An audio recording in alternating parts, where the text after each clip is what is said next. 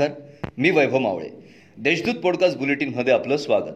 आज गुरुवार सोळा सप्टेंबर दोन हजार एकवीस.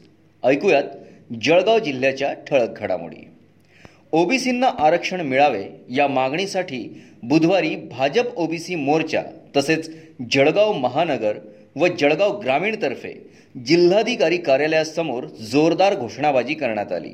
यावेळी निदर्शने करून मागणीचे निवेदन अप्पर जिल्हाधिकारी प्रवीण महाजन यांना देण्यात आले. मराठा विद्या प्रसारक संस्थेत शिक्षकांचे खोटे मस्टर तयार केल्याप्रकरणी जिल्हापेठ पोलीस ठाण्यात सात जणांवर गुन्हा दाखल आहे.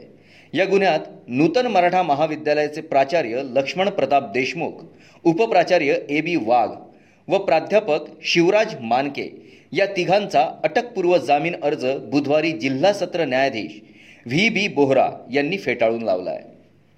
तरसोद ते चिखली दरम्यान महामार्गाच्या चौपदरीकरणाचे नव्वद टक्के काम पूर्ण झाल्याने या महामार्गावर बुधवारपासून वाहनधारकांकडून टोल वसुलीला सुरुवात झाली आहे. अचानक सुरू झालेल्या टोल वसुलीमुळे पहिल्याच दिवशी वाहतूकदारांचा गोंधळ झाला. जिल्ह्यातील वाहनधारकांना टोलमधून सूट मिळावी तसेच टोल नाक्यावर नोकरी यासाठी काही युवकांसह वाहनधारकांनी गर्दी केल्याचे दिसून आलं. भाजपचे विधान परिषद विरोधी पक्षनेता प्रवीण दरेकर यांनी राष्ट्रवादी काँग्रेस पक्ष तसेच महिलांबद्दल अपमानास्पद व आक्षेपार्ह वक्तव्य केल्याने त्याच्या निषेधार्थ बुधवारी राष्ट्रवादी काँग्रेस महिला आघाडीतर्फे जळगाव शहरातील शिवाजी पुतळ्यासमोर दरेकर यांच्या प्रतिमेला जोडे मारो आंदोलन करण्यात आले. यावेळी जोरदार घोषणाबाजीही करण्यात आली. गेल्या दोन महिन्यांपासून कोरोना बाधितांच्या संख्येत घट होत आहे. बुधवारी दिवसभरात कोरोनाचा केवळ एक रुग्ण आढळून आला.